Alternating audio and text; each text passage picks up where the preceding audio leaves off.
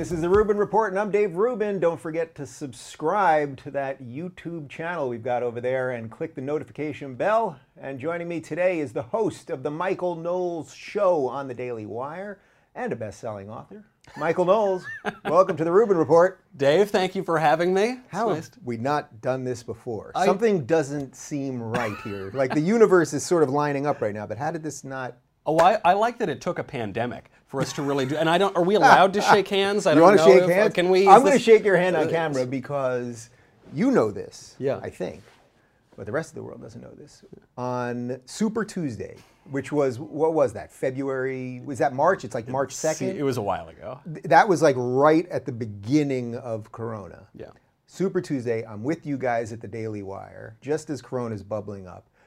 You are the last hand that I shook. As I was walking out of there, I shake Shapiro's hand, I shake Clavin's hand, whoever else in the crew, and then I walk out of there. You're the last one that I shake. And then we went into lockdown the next day.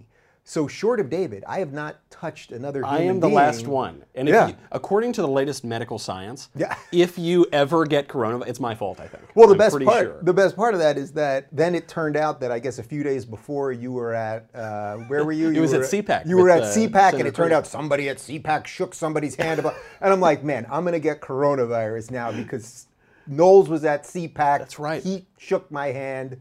But yet we're both here and we're both healthy. We both survived. It is so funny because right after that, the reason that became a big story at CPAC is I was there with Senator Cruz and we were doing this live show. Yeah. We're in the green room and there were a lot of important people in the administration. There was like Kellyanne Conway, it was Ronnie McDaniel as the head of the GOP, all these in this very small room, and one guy tested positive for coronavirus. So all of a sudden you have all these people locking down, quarantining for weeks and weeks, and I thought I've just ruined the Rubin Report because I'm the last guy that he touched. But not only the Rubin Report, if any of this had had the veracity that they told us it was going to have, you would have taken out the Daily Wire, you would have taken out half of Los Angeles, and yet we're all here. Well, because we found the cure.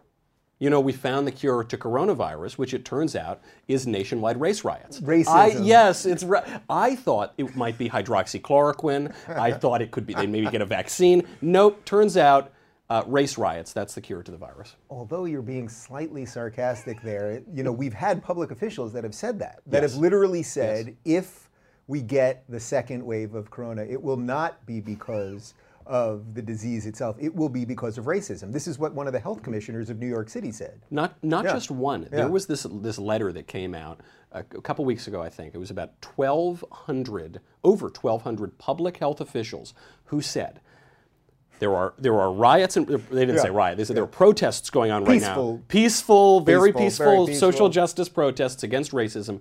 Those should be encouraged from a public health perspective. But the protests that went on a few weeks before against the lockdowns, those must be discouraged because they are mostly white. And frankly, I don't even know if that's true. Yeah. And this was the kicker. They said, from our perspective as scientists, we know that white supremacy, which is totally a real thing, white supremacy is a public health threat that exacerbates coronavirus. This was a shock to me. We don't know that much about the virus, but we do know that. How do you feel being a pundit in the stupidest time? I've been thinking a lot about this. I think this is the best time to be a pundit, to be in politics, because we've been living in this fiction for actually a number of years now, which is that there is science, right? And science with a capital S, trademark over the E, is you can't argue with science. Science tells you what to do. We bow down and pay obeisance to the god of science. And what we're finding out is a lot of this science is not so certain. It's actually a little bit more political than all that. I mean, obviously in coronavirus, they've basically admitted it. Are you telling me that the WHO, the World Health Organization, could potentially, occasionally, possibly be wrong about things? I would never want to contradict the Chinese Communist Party. We are on YouTube. I don't want to. Yes, they'll take us all out right now. Exactly. But this is the issue. But that sort of thing, where it's like, I mean, because we're so in the same world here, I mean, that we have to believe these people the second they say something, even though 2 weeks later they say the complete reverse related to masks or whatever it is. And then we are doing this on YouTube, and I'm sure they're going to suppress the views on this, but the simple truth is YouTube said you can't contradict the WHO, which contradicts itself all the time. Right. I mean, what the hell are we doing here? You see it on the masks. They say, the Surgeon General of the United States said, do not buy masks. They will harm people if you buy the masks. Don't buy masks, then later you have to buy the masks. The disease will be spread on surfaces. The disease won't be spread on surfaces. The disease will be spread by asymptomatic people. The disease won't be spread by asymptomatic people, right? The list goes on. And actually, it gets to a distinction you talk about a lot, the distinction between, say, progressives or leftists and classical liberals, right? What the Progressive Project has been telling us for 100 years now is forget about politics. Forget about debate and persuading your fellow citizens and engaging in questions and making ethical choices. Just pick some experts in lab coats. They are going to find the indisputable answer. They're going to tell you all how to live your lives. And even if they contradict themselves the next day, we just have to do what they say. And I think what we're beginning to learn now is, no, we actually have a right to speak about this too. We're not just going to blindly follow you. What do you think the psychological underpinning of that is with progressives? Because I get it. I've thought a lot about this. I wrote about this. Like, what do you think it is about the progressive mind that they pretend they're anti-authoritarian all the time, and yet they love authoritarian voices, actually. All their policies are authoritarian. All every time there's a study that proves what they want, then that's the right study and everybody else is the racist study or something like that. But do you think there is like a psychological reason to it? I do. I think it actually, it's a philosophical and a psychological reason, and it goes back to Karl Marx, and it actually goes back to this idea of science.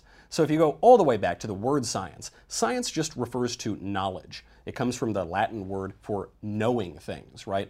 And yet now the word science has been minimized. It's been truncated into this little tiny aspect of material inquiry and empirical inquiry, right? So everything else that we have to say about knowledge is kicked out of that.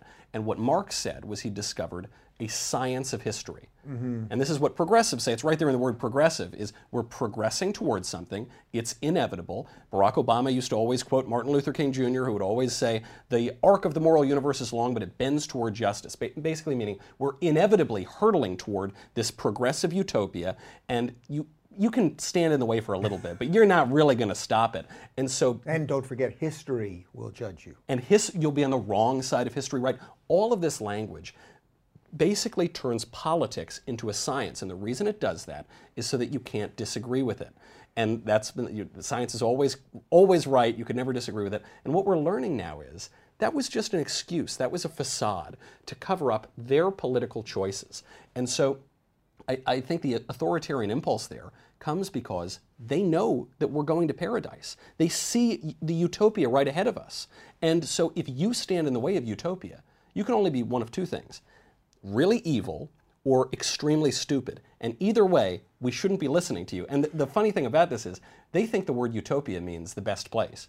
But it doesn't mean that. The word actually means no place. It doesn't exist. And I think a lot of people are waking up to that. Well, there's a semi-autonomous zone in Seattle that I think is their utopia, or right, whatever the hell is going on there. How old are you? If I'm you don't 30. Mind me asking. You're a 30. Lady never tells, but okay, I'm 30. You're a young fella out there in the political world. And I always find it interesting when I meet younger conservatives, so especially now at college, when I meet younger conservatives, because I think, at least, although I do think this is changing now, for at least a decade, really more than a decade, probably a couple decades, to be a young conservative was like, you're just sort of this dorky, stuffy, whatever, you're a nerd, you know, you care about numbers, you don't know anything about culture, you're not funny, you don't like comedy or any of these things. Were you always a conservative? And how do you see that sort of changing right now? Because I really see it changing at the moment. I see it. I mean, I think we're in the midst of it changing pretty radically.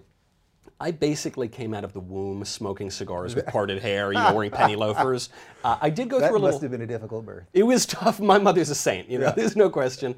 1996, I campaigned around my first grade classroom for Bob Dole for president. I was the only person in America, including Bob Dole. Yeah, I did. So Bob Dole, no, I don't know why I lied. I think I liked him because he was a war hero. Clinton was a draft dodger, but I don't know. I had this conservative impulse. I went through a liberal phase. It was short. It was like maybe 14, 15, something like that. I thought you were going to say second and third grade. Second and third grade, yeah. And then I totally found myself. What was that liberal phase for you, though? You know, I think it came about because I grew up in a very liberal place. I went to a very liberal school. All my friends were liberals.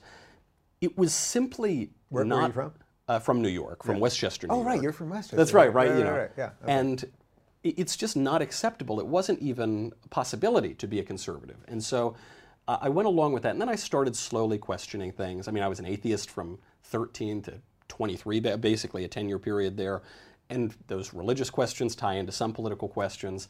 But I think over time, it became clear to me that there were more possibilities. And this is something I actually have a lot of pity for left-wingers who live in left-wing places and go to left-wing institutions, which is they don't know what they don't know.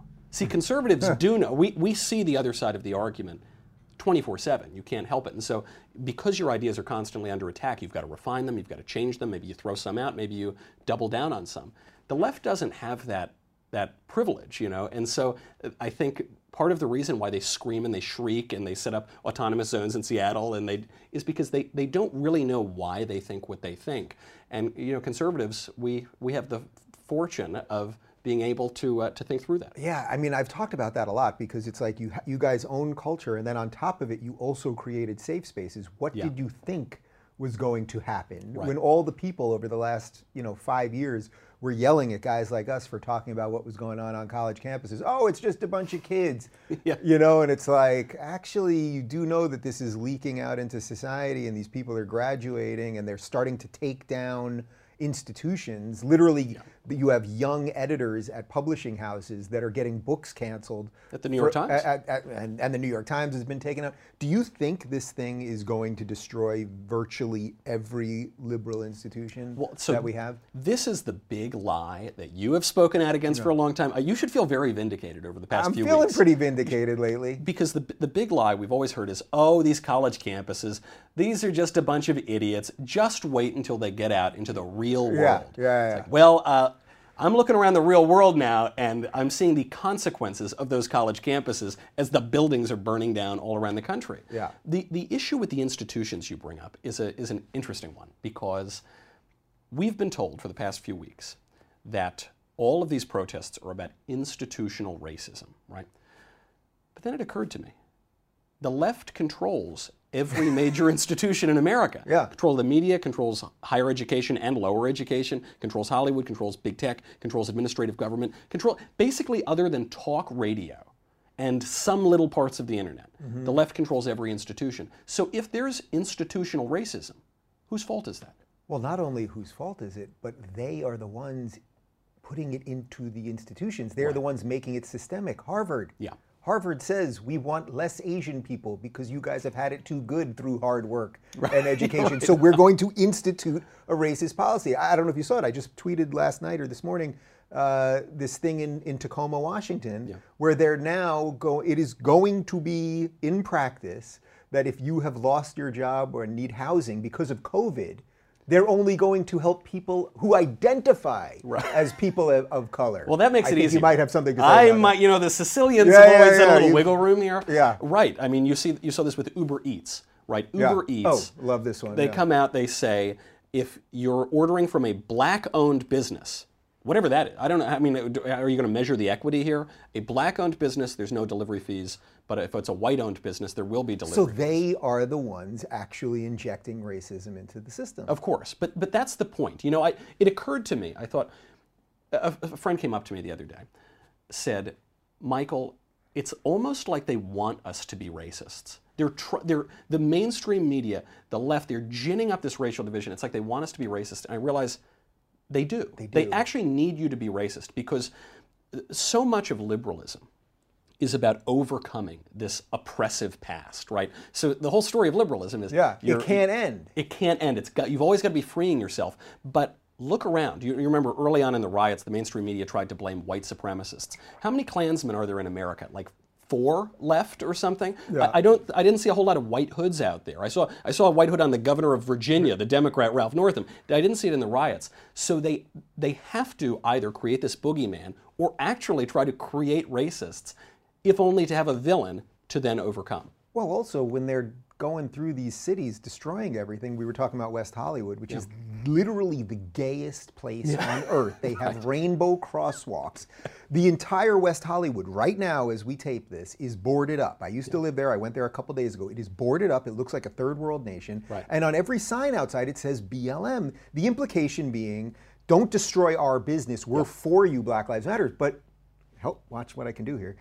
If it was white supremacists that were rampaging through the neighborhood, wouldn't you be writing like white power on the side? Because then you go, oh, I'm a white supremacist, you're a white supremacist, don't bust up my business. Of course. And also, it's worth noting, this is Pride Month, right? So I thought, call me crazy, I'm not an expert. I thought this was supposed to be the month to celebrate West Hollywood and the LGBT community, but that, progressivism changes so fast that now Pride Month is canceled and now Pride Month is BLM Month. What's it going to be next year? You remember a couple of years ago at Toronto Pride when they stopped, BLM stopped the march and said, you guys can't march any further unless you sign our edict or our whatever it is. And basically they did, and they let them march, and a bunch of us talked about it, and they said, oh, here you go again. Here you guys go again. This issue of the intersectional politics, it's an interesting one here because you're almost seeing the return of more of an old school Marxism. You know, for the past 10 years you've been hearing about how the gay community has something in common with the trans community, which is kind of ironic because those two communities sort of contradict one another. Either there are individual sexes and same-sex attraction is having to do with the two sexes, or there's no such thing as sexes, and so that contradicts the G in the LGBT, right? But those have something to do together. You're gonna have Gloria Steinem, radical feminist, holding hands with Linda Sarsour, an Islamist, at the Women's March. That makes sense. But now you're seeing that, I think, begin to fade away a little bit into more of an old school, the Black Lives Matter interest is not the LGBT interest, and the BLM one is going to take precedence, even though all of it comes down to a sort of radical Marxism. And this is the part that I think some of the squishy types don't get, because they'll say the word Black Lives Matter. Nobody disagrees with that. Here's my evidence that nobody disagrees with that. Everybody posted the black square on social media. Everybody in government, in media, in corporate America, in all your friends, they all did it. It's no one disagrees with that statement. Yeah, even people that didn't want to do it, not because they're not for black lives, but because they don't like being bullied into things, they did it too. They did it too. Yeah. But then you look at the Black Lives Matter website, the About Us section, and it's not just about Black Lives Mattering. At one point it says, we exist to destroy the, quote, Western prescribed nuclear family. What does that have to do with police brutality? Or it's obviously, and you can see the founders of BLM come from radical leftist organizations, which get their funding from the Open Societies Foundation, which is run by George Soros. That's not a conspiracy theory with nonprofits. Can I also say it's not anti-Semitic to say that? I don't even know, how would it be anti-Semitic? George Soros has lived his life to basically fund every Jew-hating thing there is, pretty much, right? He would love to have Israel wiped off the map. So the idea that saying that George Soros funds these things is anti-Semitic is complete nonsense. Right, it becomes, what the left wants to pretend is that this is a racial issue primarily. And it's not. The left uses race all the time. But it's not. You can see when you look at the About Us section of the BLM page, when you look at who's funding it, it's primarily ideological. And I think there's some squishy conservatives and Republicans who want to go along with it because they're afraid of being called racist, even when they're not at all racist. But that's a very bad deal to get into, because then you're accepting radical leftist premises that are going to undercut everything you stand for. In many ways, though, do you think the ship has sailed to the point that we don't have enough power to fix this thing? That you're laying out sense and thoughtful analysis, and people are waking up to it. And I do think a ton of people are being red-pilled right now because just reality is red-pilling them, right? I've got Hollywood lefties, friends that are calling me and they're like, where do you get a gun? So it's like, so something's happening here. But in many ways, do you think that the destructive force of this thing has so infiltrated everything that nothing can return? You've hit the nail on the head, which is we're beginning to see more people than just conservatives or classical liberals or just normal people are seeing, yikes, something has gone seriously wrong here. And yet, very little is being done to stop it. You see even the President of the United States, more or less all he can do is tweet about it. And people are saying, okay, enough tweeting, you got to actually do something. But it gets back to the institutions issue. The left controls the institutions, which means the left controls the levers of power. The only institution that we've got on the right is talking. And so we can talk until we're blue in the face. We can point out hypocrisy until we're blue in the face. And the left says, yeah, okay, you've pointed out my hypocrisy. I still have the levers of power. I think what is required now of the right and of conservatives is to take back actual institutions of power, and perhaps even more importantly, to be willing to exercise that political power when we have the ability to do so. So what does that mean? Rubber meets the road. What are you saying? Like actually start separate universities? I mean, there are some more conservative leaning universities, and some of them have thrived in the midst of all this. And University of Chicago, although it's not conservative per se, but they have actually instituted like an actual defense of free speech, and they probably won't burn as quickly as the rest of these other places. But what do you actually mean by that? Like what does institution building look like? So that would be a wonderful thing. I mean, unfortunately, I could probably count the conservative universities on one hand, and, and they're really great universities. I guess the silver lining in the storm cloud of the coronavirus lockdown and some of the riots is that you're seeing a collapse in many ways of this decrepit educational infrastructure that not only does not give people an education, and it does not give people an ability to have a career, and it does saddle them with a lot of debt. All it does is indoctrinate them in a very modern sort of politics, which is not worth the cost of admission. So at least you're seeing that crumble. But I think there's a change in mindset that's got to come about a little bit. Conservatives, maybe in their nature, are a little bit timid. And so this is what you'll hear a lot. Whenever we're talking about some kind of political change, we'll say, well, we conservatives can't do something about it. Let's talk about censorship on social media is a good example. We can't do anything to rein in the big tech companies, because if we allow the government that we control to rein in the big tech companies, then the left, when they get into power, they're going to use that power to censor us. I understand that in principle, but what that really boils down to is we can't do anything to stop the left's current censorship of us, because maybe someday the left will censor us. They're already censoring us. It's already happening. So what do you do then? I mean, you know, I'm big on this topic, and I started a tech company in the midst of this whole thing. Right. So what is the right answer? Because I understand the original premise you laid out there, and I understand the counter to that, because it's happening right now. Right. And the simple truth is, right this second, although maybe it's slightly altered because of Trump's executive action, but they could do digital assassinations on all of us today. Right now, they could shut down Daily Wire, they could shut me down, they could shut down everybody. Right. Like, could Trump really fight that? Would he really fight that? So what is the answer? So Trump is at a slight disadvantage because the administrative government, the bureaucratic state, the deep state, whatever you want to call it, they stay around when the elected people come and go. They are there, and the elected people don't have actually a ton of power over them, all the alphabet people, you know, the different agencies. One thing he could do is push an argument that Senator Cruz has been pushing for a long time, which is that Section 230 of the Communications Decency Act creates this distinction between platforms and publishers. So this is what he did, though, already, right? Isn't this what the executive action was? Yes, he took an executive action through an executive order. But the executive order is more or less just a letter to the administrative agency saying, please consider doing this. That, I hope it works out, but ultimately, you know, an executive order is often only as good as the paper that it's written on. You could use the DOJ to start investigating maybe anti-monopolistic courses of action when it comes to big tech. I mean, but this must kill you as a conservative, though, right? I mean, yes and no, yes and no. It kills a certain kind of right-wing consensus that developed from the 80s and 90s and 2000s, which is that all government action is bad, and you just have to reduce government action. But that's not the whole of conservative thought.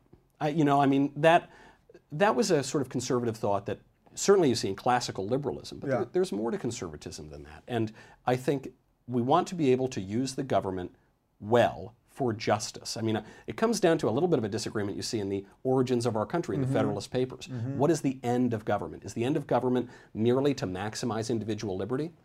We all love individual liberty. James Madison says in The Federalist, the end of government is justice. And so when you've got these big tech companies probably breaking the law, flagrantly violating, you know, certainly some regulations, controlling the flow of information around the internet in our republic, that doesn't seem very just. And so I think it's perfectly conservative to use the means at our disposal to stop that. See, it's interesting because I'm with you on the argument, but I don't know that the machine that you're describing that is so broken and corrupt can do it. Could do it. Yeah. And I think by empowering it to do it, you will only make the problem worse. It's possible. I mean, you're running a risk. And this is, I think, why some conservatives haven't wanted to actually exercise the political power that we the people give them every so often. And it's because conservatives naturally are a little bit risk averse. And I think there is a type of conservative or right-winger who would rather lose gracefully than risk being wrong and doing something wrong and not looking good in the history books. I get it. That's a fair fear. Is that what you would say about the Never Trumpers? Or I'm sure you have more to say about the Never Trumpers. Sure. I mean, you know, I think there are about 2 Never Trumpers left on Earth, you know. And I mean, you got Fromm and Bill Kristol. Basically, and it's like, man, you guys really love each other. Yeah, and you know, I think, like, to me, it made perfect sense to be skeptical of Trump in 2016. A lot of people thought the guy was a Democrat or he'd be a left-winger, so I kind of get that. Now, I think it's much harder. He's been, in many ways, the most conservative president in modern America. But there are still a few hardcore people who say, no, it's so icky. I don't like that we have to risk anything to try to accomplish something. But that is the point of politics. And the left is not afraid. The left is not afraid of using the political power that is given to them by the people. I mean, that's what politics is. Politics is not abstract. Politics is not pure philosophy. It's a messy thing. There's the line from Bismarck. He says, you know, we all like sausage, but we don't want to see how the sausage gets made. Yeah. And so I think conservatives need to be more willing to take a risk, to risk how they look in the history books, to risk maybe the government doing something they don't like in the future, because you can't win by losing.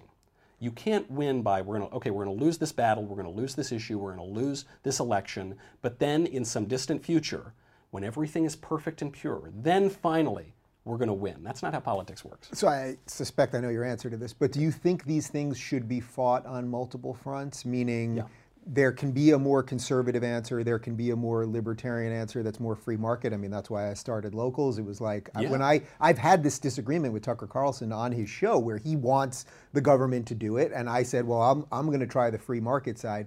I don't have a problem with that argument, because it's like, maybe we all have to hit it in different ways. Look, the Prager U guys that you work with, they got into a lawsuit with YouTube. Is Dennis's, or I don't want to speak for Dennis, but is the Prager U ethos like, let's use the law to stop companies from doing something? Of course not, but we're all trying to navigate very murky waters. And isn't that the freest market of all, is to try all of these different solutions to the problem? You're not going to be able to take down this monstrous left-wing edifice with one little narrow pure solution. That one little narrow pure solution might help, but you're going to need a lot of different strategies, a lot of different tactics to undertake. And so certainly everything should be on the table. You don't want to do anything that is objectively wrong. I'm not advocating that in any way. But if one strategy... You mean we shouldn't just burn down the Google servers? I think they're somewhere in Utah. We shouldn't just go there and light them on fire in the name of social justice. No, we probably shouldn't do that. Okay. But certainly... I mean, what you've done with Locals is a great example, right? Certainly we can innovate, we can try to create our own institutions, at least create the beginnings of our own institutions, and enforce the law that is already on the books. Those two things are not contradictory to one another, and actually, if we do enforce the law, if we do have a credible threat of enforcing the law, if we do have a credible threat of a competitor to one of these organizations, that is going to increase the likelihood of success on all fronts. You know, when you've got something like a Google, and when you add in all the other tech companies, they control the flow of internet. That is an amount of power that I don't think anybody who cares deeply about the country or any of the founding fathers or any of the people who've thought about how this republic is supposed to work, I don't think they would be comfortable with that kind of power being consolidated, whether it's in technically a private company or not. Yeah.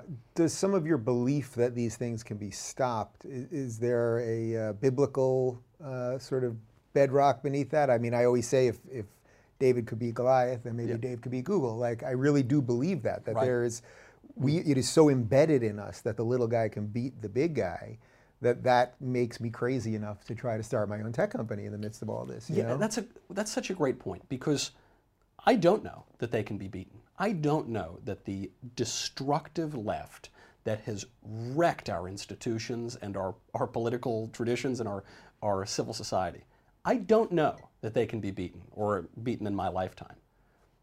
but I do know I should try. Yeah. And I do know I have no reason not to try. I mean, I guess that would be maybe the biblical basis of it is, what do I have to lose? What would I gain by playing along and saying things that I don't believe in and being bullied into posting whatever I've got to post on social media if I lose my integrity, if I lose my dignity, if I lose the things that I care about, so I have a slightly more pleasant life?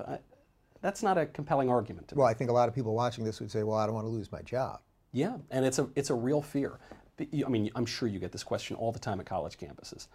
Kids will say, hey, I'm a conservative, I'm a libertarian, I believe in certain things, but I'm afraid of saying it in class. Should I say it in class or not? I say, well, are you willing to get the bad grade? What they're asking is, how do I do what I want to do without paying a price? You can't. You can't. Yeah. Everything has a cost. For me, I've spoken out, I've said what I believe, it has cost me certain things. I go to bed at night, I'm grinning ear to ear, I sleep like a baby. I think probably you do too. Yeah. It's worth it to me, but there is a cost to that. It's interesting because I get that question all the time, or at least when we were allowed to travel to colleges, remember the old days. Right. And I had once heard Ben Shapiro, obviously, give an answer on that, which was that if you're in college, that in your core classes, so meaning if you want to be a doctor, in your core classes, you probably shouldn't speak up because you do need to move ahead and you don't want to be screwed. But in some of your other stuff, you know, like lesbian dance theory, like there you maybe could speak up a little bit more because it probably won't take you out. There was some version of that. I'm not totally sure if that's what he feels now. And for like 4 or 5 years ago, what I would say is just suck it up and get the grade because you want to get out. But about 4 years ago, I completely changed and I started saying the absolute reverse. You must speak up. Yeah. If you don't speak up, if you're in college, the world will never be easier for you. You're not going to get out of college. You're not going to get out of college and have a car payment and a mortgage and a wife and a dog and all of these responsibilities plus all the endless nonsense of the world and suddenly be like, you know, I'm going to get brave today. Like it'll lose my job. Let's roll. Yeah. So you'll never do it. So that's what I push now. But it doesn't mean it's easy. In fact, actually, it means it's the reverse. This is the same argument as don't worry about the snowflakes when they get to the real world. No, the real world gets realer and realer and realer. And I understand prudence is a virtue, and politics changes with time. Politics is about circumstances. So maybe it made more sense at one time to keep a little bit quiet, and then you can try to move here. But in terms of how I would live my life or the advice I would give, no, I would say speak up. Doesn't mean you need to go wear your MAGA hat every time you're at the water cooler, but it does mean if you're asked a question about your beliefs, I would tell people what you think. I think it's a good habit to get into. Let's not forget the virtues are habits, and so if you practice them from a young age, you're more likely to be able to practice them at an older age. Right. And if you don't, if you say no, when I turn 60, then I'm going to start practicing the virtues. Right. I don't know if it's going to work. And the scarier part is that I think a lot of young people think, oh, it's when I turn 22. Yeah. Right? Like 60, we can all accept that a 60-year-old most likely, you know, although maybe he's going through like a later midlife crisis and then maybe is going to do something nuts, but that probably involves going to Vegas and, you know, not practicing the virtues. Not right. It's not right. You don't have right. You're not going to go with the virtue thing. Right. You sort of hit on this, but I'm curious what you think the sort of future, how wide a future conservative tent can be. Because I'll drop a little knowledge for you, Knowles. I'm already working on my second book, and that's kind of the direction I'm going to go with it. That what I'm really, it seems to me that the right, broadly speaking, has won the big arguments. They've won the arguments on individual liberty. They've won the arguments on family. On belief, at least in the terms of as an organizer of society, maybe not at an absolute individual level. I think we have a little disagreement on that, which I'm happy to talk about. But that the right basically got the big stuff right. Yeah. And what I think is for someone that's on the more liberal side of that, my job is to kind of make sure that they never go off the deep end too far right, let's say. And start coming around to like, you know, trying to get violence out of video games again, like the right used to try to do. Right. But I know that there's people on the right that, you know, want more of a religious version of conservatism. Then there's obviously the libertarians.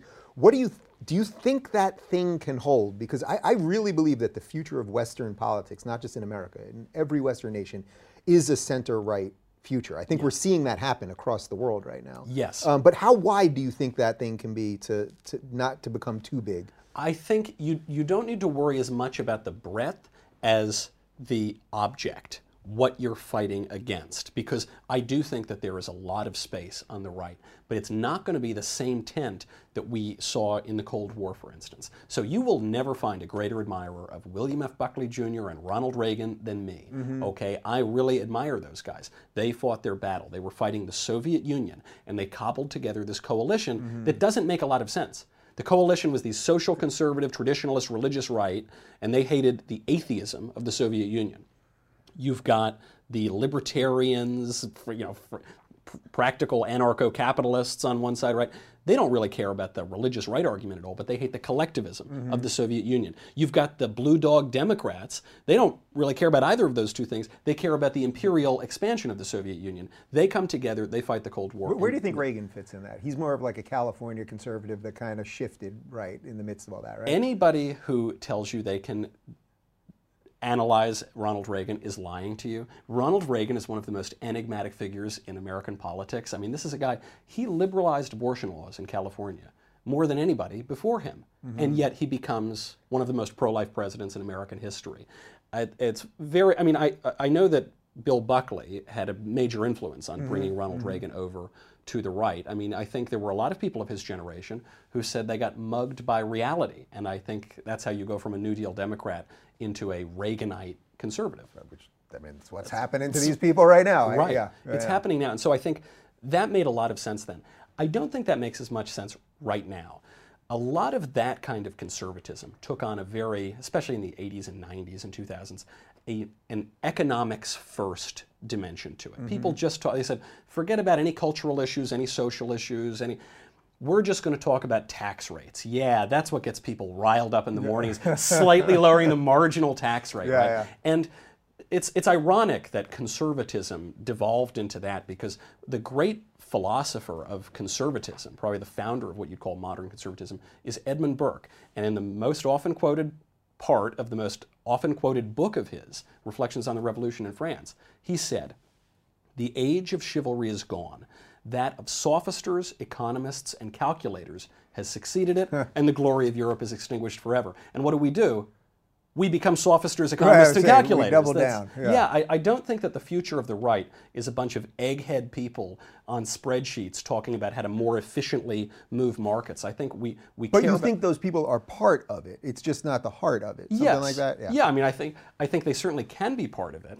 But I think what we've got to be motivated by is the threat. And the threat right now is not the Soviet Union. The threat is the woke left, the radical left that is literally burning down cities as we speak. Now, who opposes the woke left? The religious right, Catholic integralist, you know, as far social conservative as you can imagine, and Dave Rubin. Last time I checked, you're not a Catholic integralist, not yet at least.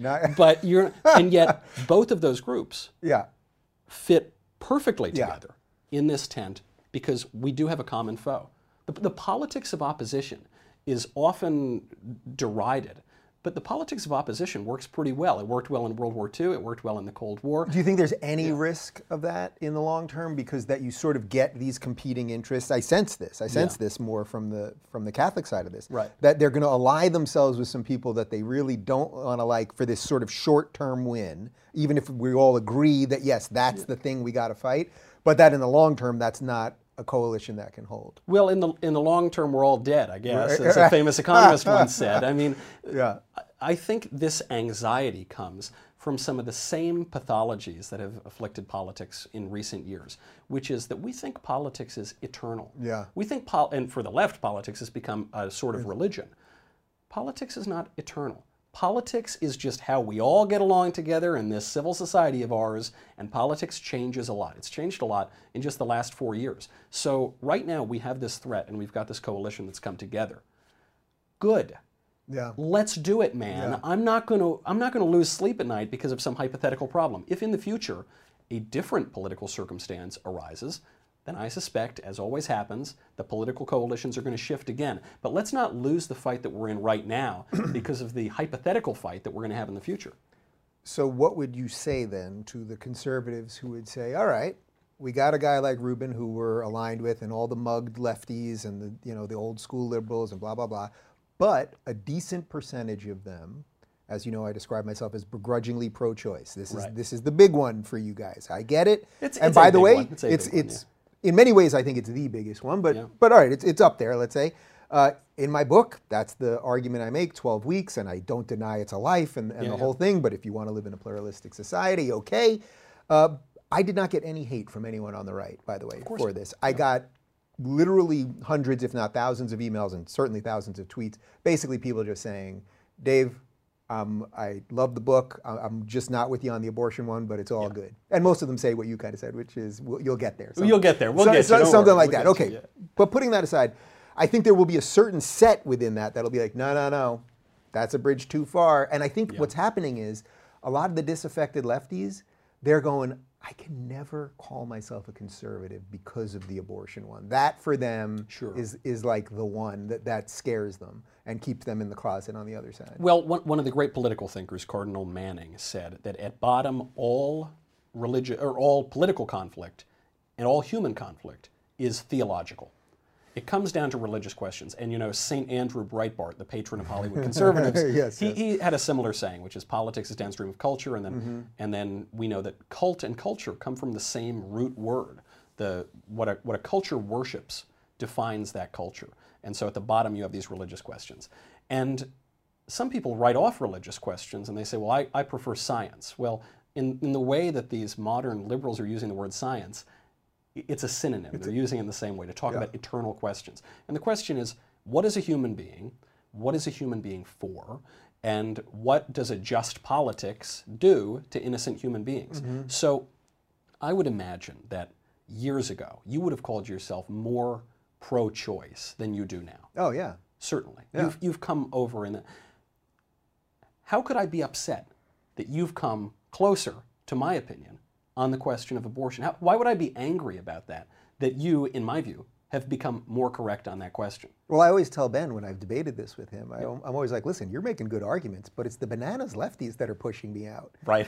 When they say you can't be pro-life and be a Democrat, or when they say you can have an abortion at 8 months, it's like, I got nothing to negotiate with you guys over there, at least with you guys. I mean, Glenn Beck, who of course is pro-life, I've discussed this many times with him, and even though we've come to different conclusions, I find our logic actually is the same to get there in many ways, you know what I mean? It's like we're both trying to keep the state out of people's lives, and then we can talk about life and all that.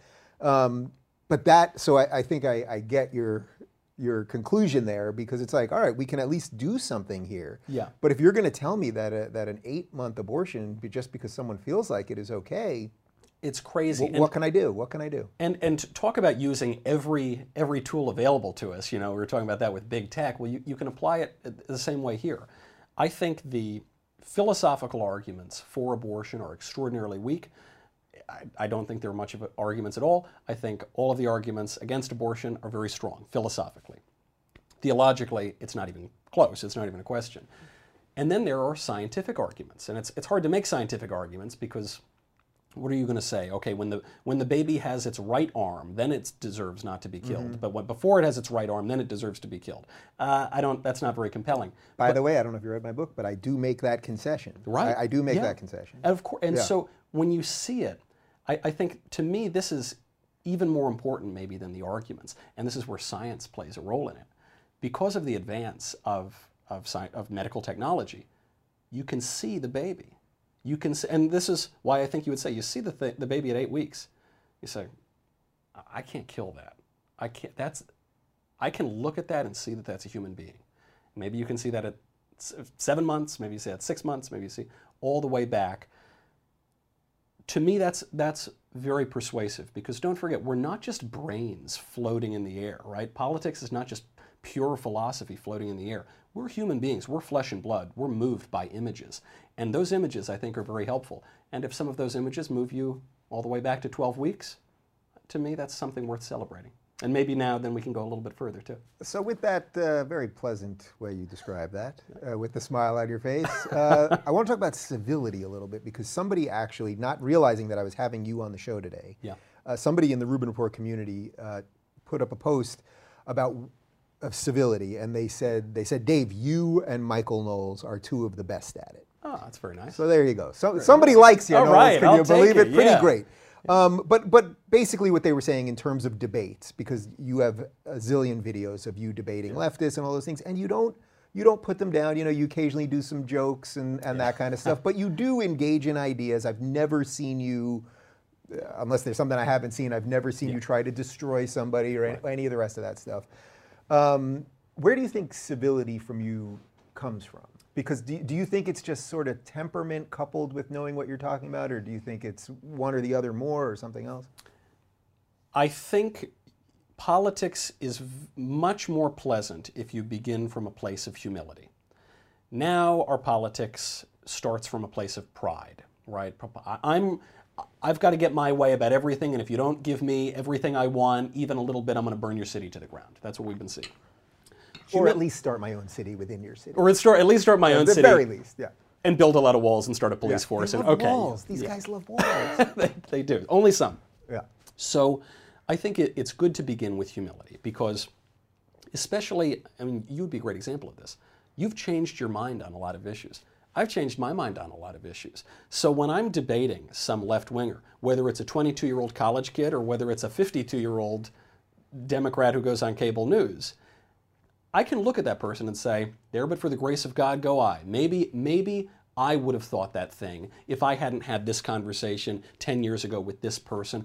I was in favor of abortion until I had lunch with a bioethicist and she convinced me my arguments were wrong. Then I changed my mind. So I think, well, maybe I could have that influence down the line on somebody else. I don't get angry, really, in politics. You know, there's an expression, don't get mad, get even. Yeah. And if I can, I'll get even. Yeah, yeah. But well, you are Italian. I am Italian, you know, and these are important rules they teach us when we're 2 years old. To me, that's much more productive. It's just not my style, really, to, you know, smack somebody or ruin them or get really personal or anything. I don't care that much. I want them to come around to the right point of view. I want to have a good politics. But I don't need to pull my hair out and ruin my life for that. I mean, don't forget, this is still our life, you know, and if you're going to spend it being miserable and angry all the time, you're probably doing it wrong. Yeah. Is that the most dangerous thing, in a way, that these people, these lefties who now have become religious in their in their anti-religion, they've become religious, in their anti-racism, they've become racist, but that their whole worldview is politics. Like, it is, yeah. What do you guys have besides politics? I would, you know, I try not to tweet on the weekends. During Corona, it has not been going well. No. Because now we don't know when weekends are, right? What is a weekend? But like, escape, you know, I do my August off the grid thing, like getting out of the day-to-day minutia, I view as, it's like more, I can't imagine how important it is right now, you know?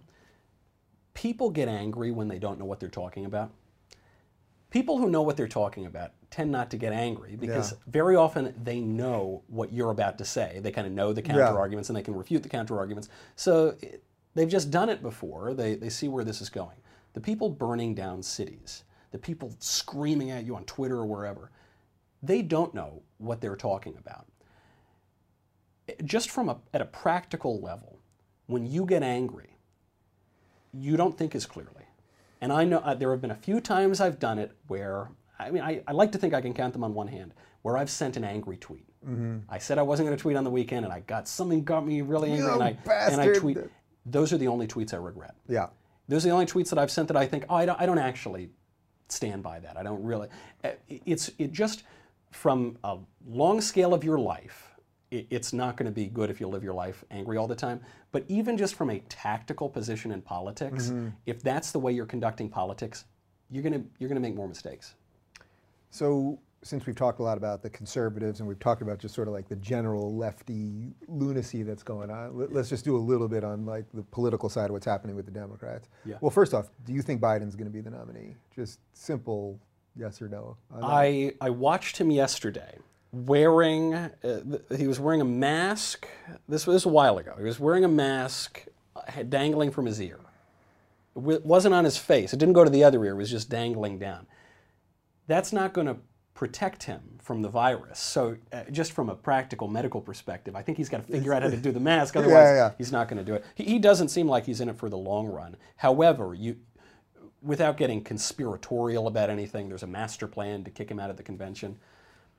who are they going to replace him with? I mean, he ran against, what was it, 25 or 27 other people, and he beat them all.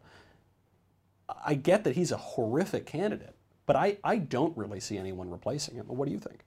Well, I mean, I've been saying for months now, I think that the plan sort of was we just get through the election to get him there, yeah. and then he's not in charge. I yeah. mean, this guy, he obviously, I mean, this other thing where they just simply, the mainstream media simply refuses to talk about his cognitive decline. Yeah. It's like, oh, yeah. that is a type of fake news. Yeah. We all see something and you guys won't let us see it.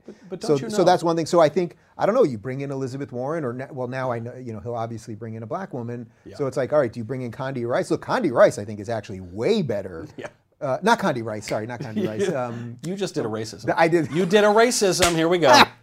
No, who the hell am I talking about? Dave got canceled on my episode. No, just my luck. Who am I talking about? Not Condi. Susan Rice. Susan Rice. Yeah. I'm talking about Susan Rice, not Condi Rice. I was hoping Condi Rice. That'd be pretty good. Maybe I could wake up. No, I could vote for Condi Rice. Yeah, Susan Rice is making a play for it. She's writing New York Times op-eds. Yes, yes.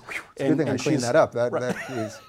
But you know, Susan Rice could be a real candidate. Rubin thinks they're all the same. That's what. Say, but this was more of a Rice issue. That was a Rice issue. You know what I mean? That wasn't a. Yeah, there was not. It was not Jerry Rice. Wasn't a race issue. It was a Rice issue. Right. That's true. Whew. That was close. Yeah. You know. We don't edit for content. Right?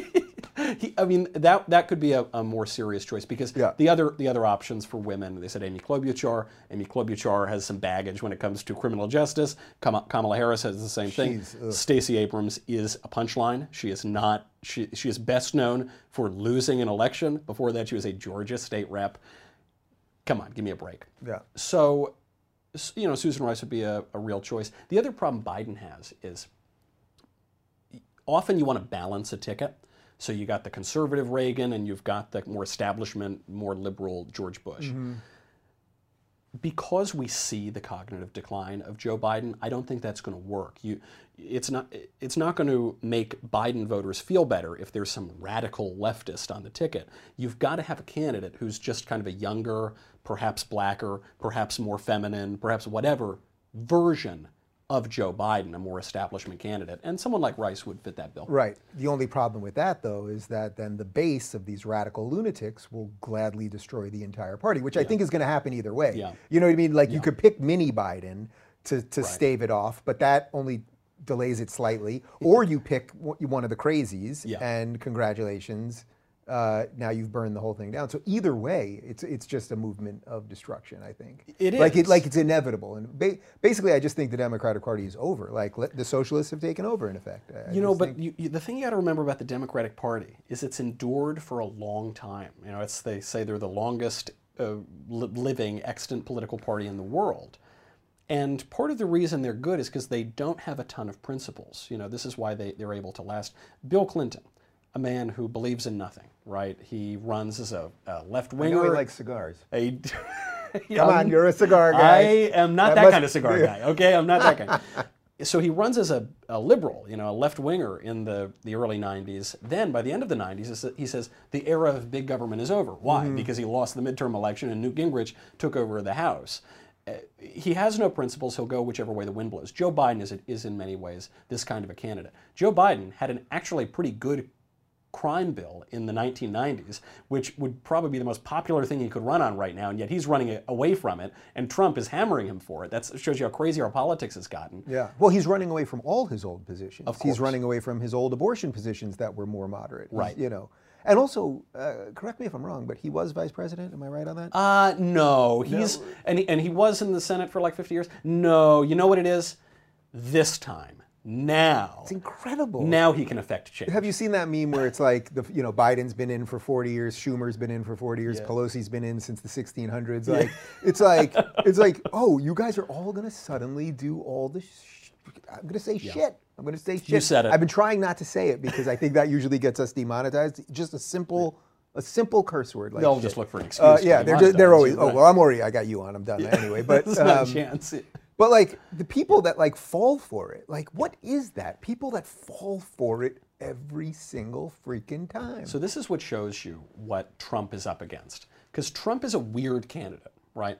Trump is in no way part of a Republican establishment. I don't think the guy was a Republican for much of his life. Yeah. And he comes in and he has shaken things up in a way that other Republicans were not able to do.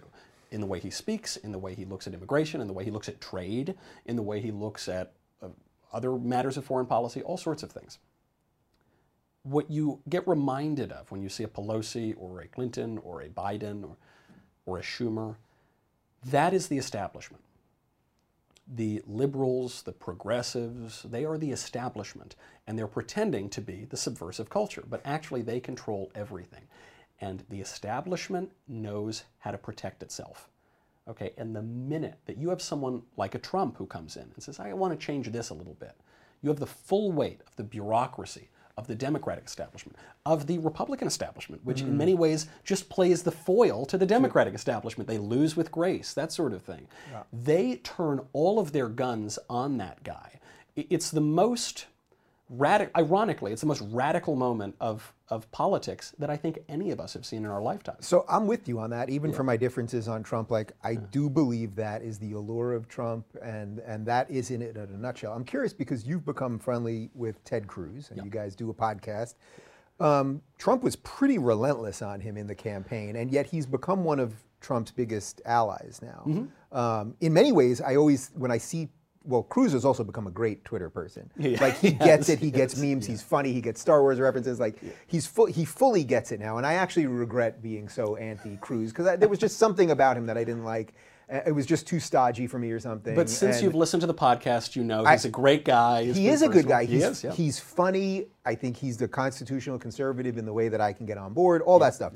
Have you guys talked about how he's been able to put some of that stuff aside, like the personal attacks that Trump did on him and the rest of it? Like, well, you know, we started the podcast, the Verdict podcast, during impeachment.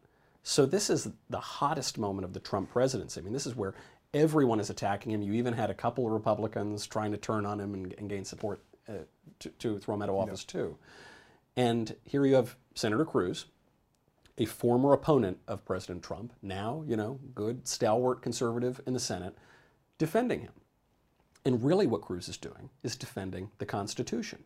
I mean, you had some liberals, people like Alan Dershowitz, who came out and said, I am defending the Constitution here. It is not constitutional for you to try to throw this guy out of office. And I think it's something I really admire about Senator Cruz is, look, political campaigns get hot, people say a lot of terrible things, they get... And if you want to accomplish something, you can't take that stuff personally. You can't hold personal grudges like that. And so I've really admired the way that you have there's a tough campaign, you put it behind you, and you try to get the work done. Because one thing I've noticed, having spent a little bit of time in Washington doing this show and for other projects, is a lot of people who go to Washington don't care about accomplishing anything. They don't. They want to be a congressman. They want to be a senator. They don't want to do anything that involves. And when you do things, and I heard this from the president's chief of staff just a week ago on The Verdict Show. When you do things, you don't get invited to cocktail parties. When you do things, people are very mean to you and they ostracize you and you kick you out. But what's the point? Why else go? It's not that glamorous a life. And so, you know, I think Cruz could not have acted better, you know, since 2016. And I'm glad at least there's one or two conservatives in the Senate, because a lot of people go wishy-washy. Yeah. All right. I got one more for you, Knowles, which I think will tie this up in a nice little bow. Let's see if we can do it. All right. As somebody that now is in this world of punditry, like, we are so in the center of the center of... Yeah. Of everything right now. The things that we talk about, the things that we've been talking about, we've started to build relationships with some of these people, like you are now friends with Ted Cruz. Like, how much of all of this seems completely surreal to you? Because I do wake up sometimes and I'm like, I can't believe, you know, from where any of us started, from where when I started doing a little YouTube thing, or even before that, I had a podcast like 10 years ago, before, when I didn't even know how to download podcasts. I kid you not. I didn't even know what podcast was. But now we're like right in the center of this very strange thing that everyone is talking about. I'm just curious sort of how that fills your life. That's personally very exciting, but this has been surreal for me for a few years now. It's been surreal for me since I told this joke, you know, and then I did this joke. I guess it was now. It was only about 3 years ago. It was a blank book, basically. It is literally completely, for the people watching, it is a blank book. Reasons to vote for Democrats, and incredible, by the way, some of the blurbs that you got on here. Dennis Prager read this twice. And that's impressive. He is seriously busy, insightful yet remarkably easy reading. Guy Benson, just wonderful. Yeah. Well, thank you for that. But you know, I published this blank book. I self-published it. I did it just as a joke to irritate my Democrat friends. And then the thing jumps and becomes the #1 bestseller in the world for like a week and a half or something like that. And so I think I'm the only guy in the history of politics to get a show for not writing a book, right? So that, and I thought that was actually a great way for that to happen, because we were talking about religion earlier. It's a great example of unearned grace. You know, you like literally don't do anything, and then you get a lot of great stuff for it. So, yes, personally it's very exciting, but I think politically, publicly, it's very exciting too, because the reason the book took off is because of this weird political moment that we're in, right? A lot of the reason the book took off is because all the people who bought it left these really long, deep reviews of it, comparing it to Flaubert and all these kind of really funny things, right? The humor really came from the audience. Same thing with Trump, right? I think we just love that we've cracked this stale, dead political establishment consensus. There's something new happening, even if we don't always like what it looks kind of scary, it's a little weird, but we like that it's happening. You know, if what we're doing couldn't have happened 20 years ago, it would not be possible. We're living in a world now where a corrupt mainstream media that has lied through its teeth, and then it's lied through its teeth about lying through its teeth for decades, is a punchline. People don't watch it. The only people who watch CNN are walking through airports.